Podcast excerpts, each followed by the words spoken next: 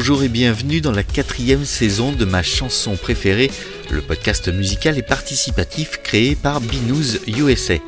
Je suis Dimitri et cette courte saison ne comportera que trois épisodes que je publierai en même temps. Je vous expliquerai à la fin du dernier épisode pourquoi ce choix.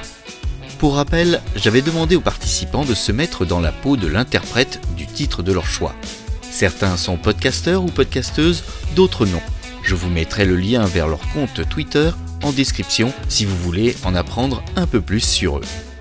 Le moins que l'on puisse dire, c'est que cette saison aura fait émerger des styles singuliers, tout ça avec beaucoup de générosité. Je ne pouvais décemment pas laisser dormir ça sur mes disques durs. On commence avec une interprétation de Blue Chicago Moon dans lequel Martin s'est mis dans la peau de Jason Molina. Bonne écoute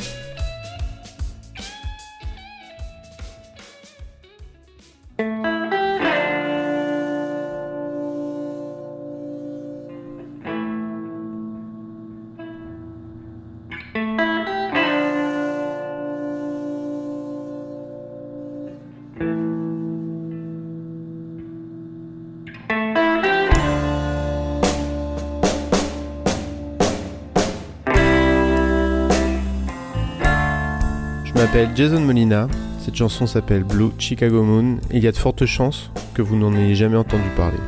Ni de moi d'ailleurs. Pour être honnête, c'est pas si grave parce que j'ai jamais voulu être une superstar. En fait, moi j'écrivais des chansons en permanence, du matin au soir, du soir au matin. Quand j'en écrivais pas, je les jouais et je les enregistrais. Vite, très vite, pour pouvoir passer à la suivante.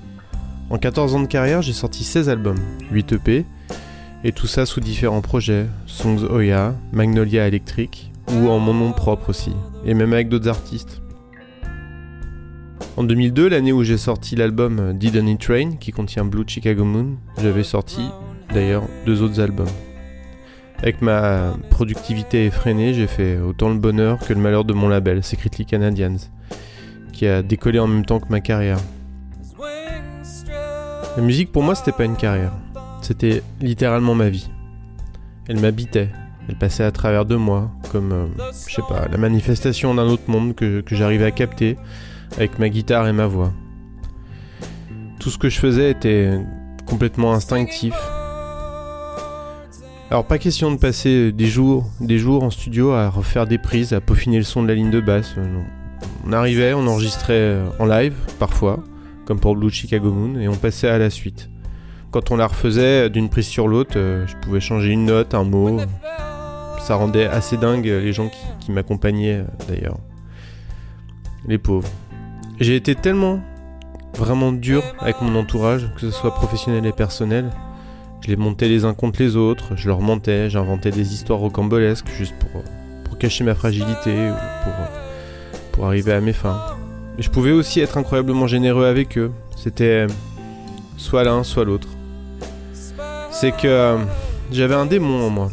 J'avais vraiment un démon en moi, un fantôme qui m'a poursuivi tout le temps. Il me susurrait de la musique à l'oreille et en même temps il me dévorait en permanence.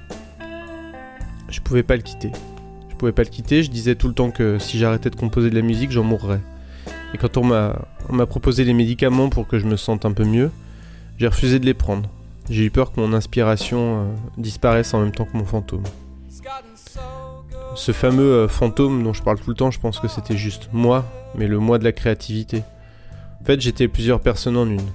J'étais à la fois euh, ce musicien qui inventait des chansons dramatiques et le chef de meute euh, amusant et, enjoué et même très généreux parfois. J'étais un, mari aimant, mais en même temps parfois très distant et qui a jamais trouvé la force nécessaire pour poursuivre sa Darcy d'amour plutôt que les hectolitres de vodka que j'ai ingurgité dans ma courte vie. Avec Blue Chicago Moon, je me suis envoyé un message à moi-même, à mon moi du futur. À ce moment-là, on était en 2002. Je me doutais pas que 7 ans plus tard, mon mal-être allait devenir tellement radical que que seul euh, un alcoolisme effréné et incontrôlable me ferait tenir. Enfin, me ferait tenir euh, dans la tête parce que euh, dans le corps, le corps n'a pas tenu. Mais je me souviens plus exactement pourquoi j'ai écrit cette chanson, mais quand je revois le texte, Even he does not admit it, that glittering flash in his eyes, then you will come face to face with that darkness and desolation, and the endless depression. But you are not helpless. Try to beat it. Quand tu te retrouveras face à face avec ce, cette nuit noire et cette désolation et cette dépression sans fin, ne te laisse pas abattre. Tu peux y arriver, tu peux l'abattre. Je repense au fait que mes amis et ma famille m'ont soutenu jusqu'au bout, mais j'avais plus la lucidité d'accepter leur aide à la fin. Ce qui était prémonitoire aussi, c'était de parler d'un éclat lumineux dans les yeux.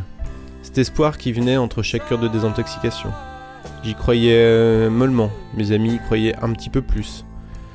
J'ai l'impression que vraiment je m'étais envoyé ce message à moi-même, en prévision du moment où je tiendrai plus debout, où j'arriverai plus à, avoir de repères. Mais euh, je crois que le message s'est perdu en route, malheureusement. Pourtant, cette chanson, je pouvais pas douter qu'elle soit de moi. Elle ressemblait tellement à tout ce que j'ai toujours créé.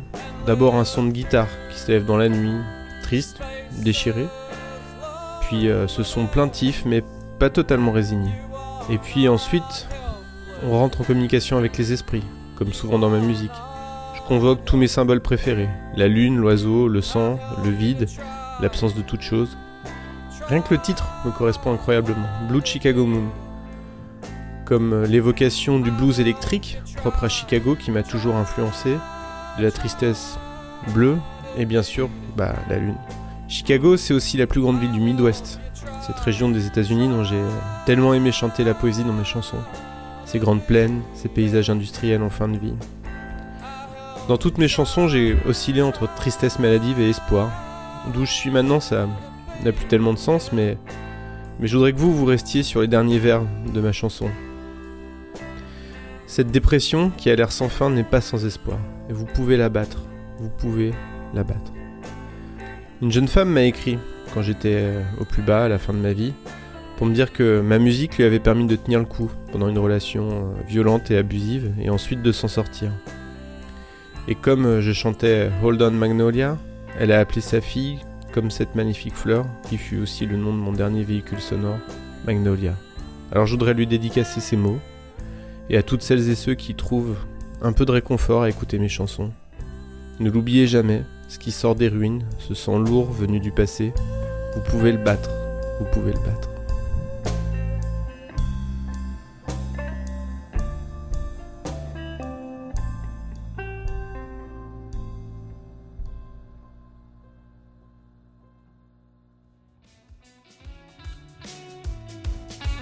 On enchaîne avec une ambiance un peu plus joyeuse avec Aude qui s'est mis dans la peau de Michel Fugain. Ouais, carrément. Bonjour Michel Fugain Bonjour Maori Vous allez nous parler d'une de vos chansons, une chanson qui vous tient à cœur. Alors, laquelle c'est? Ah là là, toutes mes chansons me tiennent à cœur. Mais bon, il va bien falloir que j'en choisisse une. Alors j'ai choisi La vie. Ah oui, une bien belle chanson. Chanson écrite par Louis Chédy.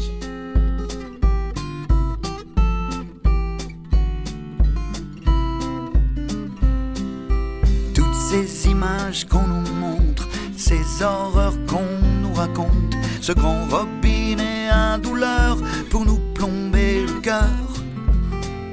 Morosité moderne, poison pour toute la semaine, sans faire aucun mal à personne, non coupable mais tout comme qu'on en oublie. En effet, c'est bien Louis Chédid qui a écrit cette chanson. Et le message que porte cette chanson est vraiment important pour moi. On oublie trop que la vie est, belle. Il faut la voir comme ça, qu'elle est belle la vie. Oui, il y a des choses horribles euh, de par le monde, des guerres, euh, des choses, euh, plein de choses qui me révoltent, la misère, la violence, etc., etc. Enfin, tout- toutes ces choses-là qui sont horribles, mais on oublie de voir euh, le beau côté de la vie. On va dire de la chanter, de la crier, de la vivre, cette vie-là, cette vie qui est belle, qui est magnifique.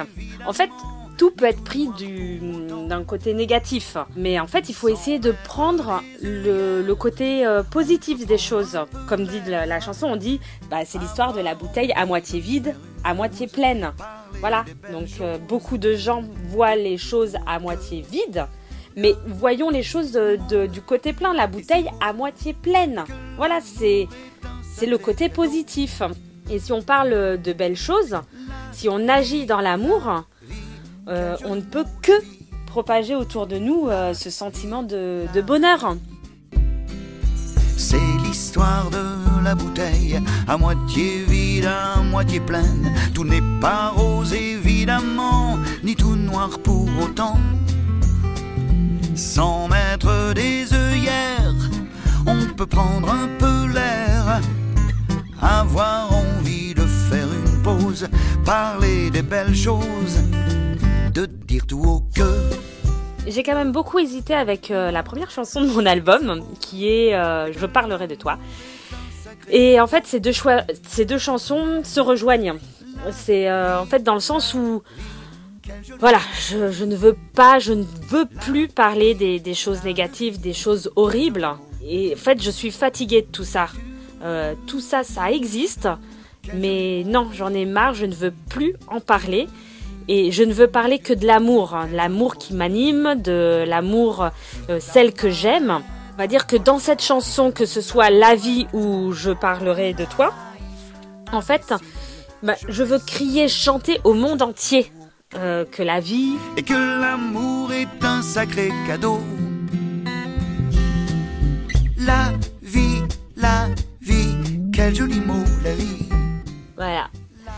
Et euh, en fait, qu'il faut en profiter, que tout, que, enfin, que le monde il est beau et qu'il faut voir les choses avec euh, bah, le prisme de la beauté, du bonheur, Euh, voilà, tout ça. Et tout ce qui nous arrive bah, peut être tourné du côté positif. C'est vraiment ça l'essentiel. La joie, le bonheur, l'amour ne dépend que de nous et de notre volonté bah, à vouloir être heureux. Ça peut être difficile bien sûr, mais si on s'y exerce, bah, franchement, ça deviendra naturel et normal. Et voilà, et on diffusera autour de nous de la joie, du bonheur, de l'amour, de la vie. Et la vie est un joli mot qu'il faut, je pense, protéger et répandre autour de nous. euh, voilà, c'est c'est ça le le- l'essentiel. Quel joli mot, la vie. Eh bien, merci pour toutes ces, ces belles explications. Merci à vous. Au Au revoir. revoir. Voilà, c'est fini pour cette premier épisode de ma chanson préférée saison 4. Je remercie à nouveau Aude et Martin pour leur participation et je vous dis à très vite pour la suite.